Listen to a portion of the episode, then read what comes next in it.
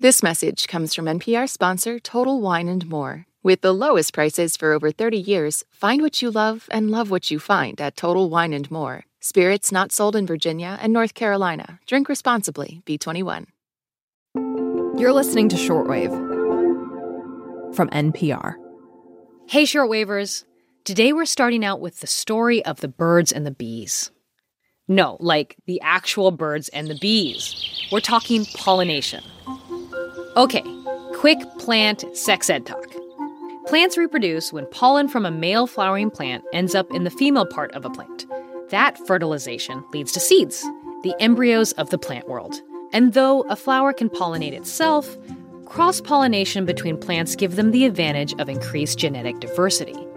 Dr. Vivianne Solis Weiss says for the garden variety land plant, there are two main ways cross pollination can happen. One is airborne, taken by the wind, and they eventually end up in the female flower and pollinated. The second is by insects. In general, it's bees or butterflies that are attracted to the, the male flower. Vivianne studies pollination, but not in any of the plants we grow in our gardens. So, in the ocean, no one ever imagined that there was a, an animal that could influence the, the, this uh, sexual reproduction. So it was accepted that it went only through water currents. And it's exactly like with the wind, except it's water.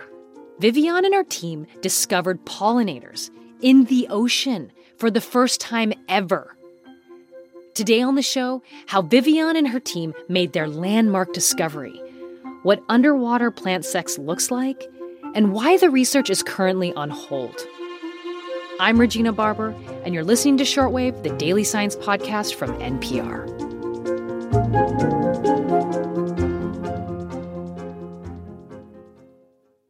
This message comes from Apple Card. You earn up to 3% daily cash on every purchase. That's 3% on products at Apple, 2% on all other Apple Card with Apple Pay purchases, and 1% on anything you buy with your titanium Apple Card or virtual card number. Visit apple.co slash card calculator to see how much you can earn. Apple Card issued by Goldman Sachs Bank USA, Salt Lake City branch. Subject to credit approval. Terms apply. Vivianne Solis Weiss is an oceanographer at the Institute of Marine Sciences. In Puerto Morelos, Quintana Roo, in Mexico, close to Cancun. She specializes in a kind of marine invertebrate called polychaetes. They're also known as marine worms, although they can get fancy looking. Even though some look like worms, uh, there are others that they call uh, the um, Christmas tree worms. They are beautiful. When you see corals, at some point you will see like uh, tentacles or like a, a, little Christmas tree, which can be orange or red or whatever. These are polychaetes, and others look like flowers. And they look like whatever because there are 14,000 known species. So they come out at night to feed. They stay during the day embedded in the sediment so as to avoid the predators that would eat them.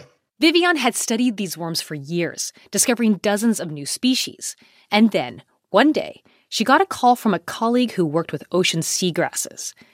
Seagrasses are underwater plants, unlike, say, seaweeds, most of which are types of algae. And seagrass beds happen to be where the marine worms she studies live. A well known botanist called Brigitta van Tussenbroek, she approached me as a zoologist to know what did I think of finding there these invertebrates in the flowers? It was an intriguing question because these plants are unique. About 100 million years ago, some plants, some grasses, which are called now sea grasses, they went back to the sea. The sea grasses will stay in the sea forever. They cannot go back because the DNA changes were too big. Change is like surviving in salt water and losing those little pores they use to absorb air. But these grasses kept their flowers, which had something in common with Vivianne's marine worms. Coincidentally, we discovered that the flowers open up at night. The female flowers can open anytime, but the male flowers only open up at night and they release pollen just after night has set on Vivianne and Brigitte had a feeling they were onto something, but they didn't know exactly what. Uh, Brigitte herself asked, Do you think they do something uh, to pollinate? Well, I said, I don't know. Remember, underwater plants were thought to reproduce just from pollen drifting in the currents. Having a helper organism in there was a totally new idea. So they made a plan to figure it out. So we would go before the sun sets and we would put cameras there close to the flowers. The flowers, by the way, are very hard to locate because they are very small and they are very close to the ground, like one or two centimeters to the seafloor. When the team went back and reviewed the videos, they saw marine worms and other small animals visiting flowers and getting pollen stuck to their bodies. They hypothesized that this could be evidence of animal pollination in the ocean. I must say that when we first wanted to publish those results, we met strong opposition. Especially the journals are, are in the United States, and they wouldn't believe us.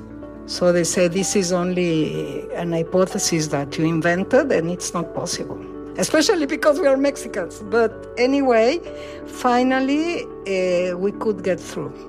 And uh, so they published it. The next step was to show that this pollination could happen without any water currents.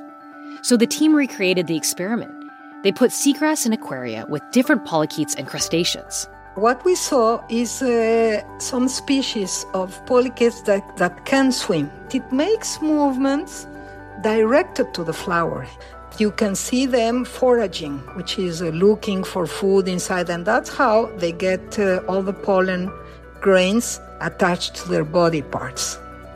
And we found them also with pollen grains in the body, not only around the body, which means they are also eating it. They published the results from the aquarium studies in a big name journal in 2016. So now nobody can deny it, and um, and now it's a fact. Vivianne says these findings change the way people who study life in the ocean think about its evolution. And it gave her the chance to revel in the feeling of discovery. I feel real, real great because it's something nobody has seen before, nobody had imagined before. This is evolution that we are witnessing.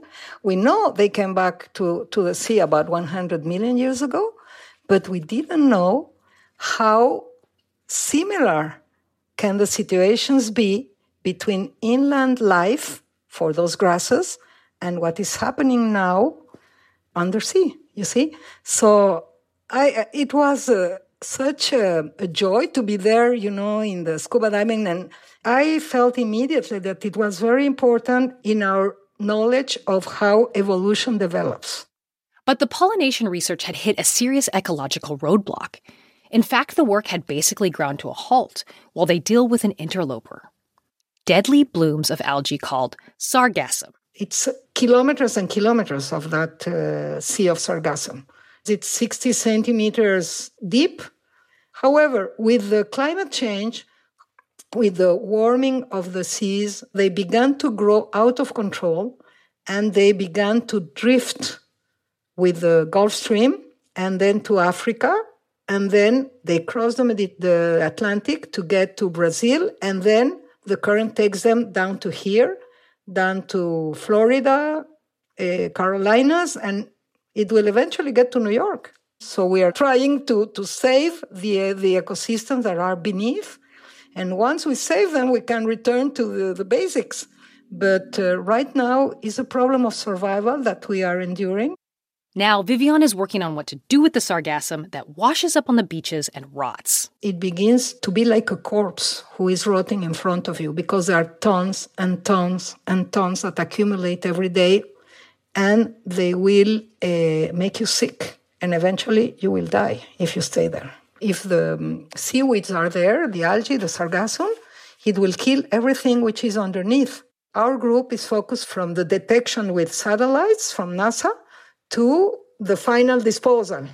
First, to av- avoid having it come to the beach, and then when it is in the beach, because it will get there, some part of it, what do you do with it? So, this is Everyone is focused on that. If scientists can figure out how to eradicate all this toxic algae, Vivianne can get back to the business of studying underwater plant love again.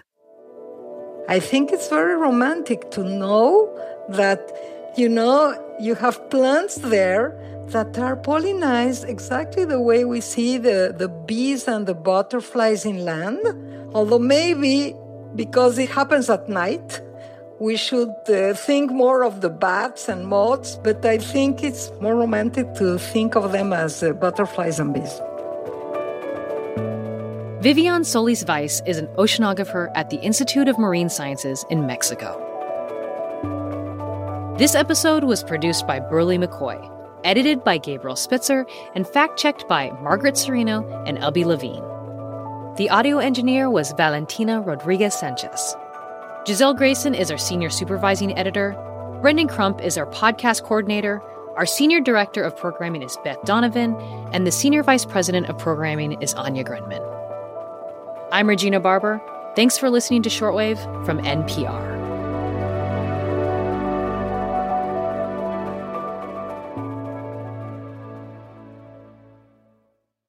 This message comes from NPR sponsor ShipBob. E commerce logistics making you question why you started your business? Time to outsource fulfillment to the experts over at ShipBob. Get a free quote at shipbob.com. ShipBob. There's a new way to support this show and public media. Please consider signing up for the NPR Plus podcast bundle. NPR Plus listeners get to unlock sponsor-free shows and bonus episodes. You can find out more at plus.npr.org. And thanks.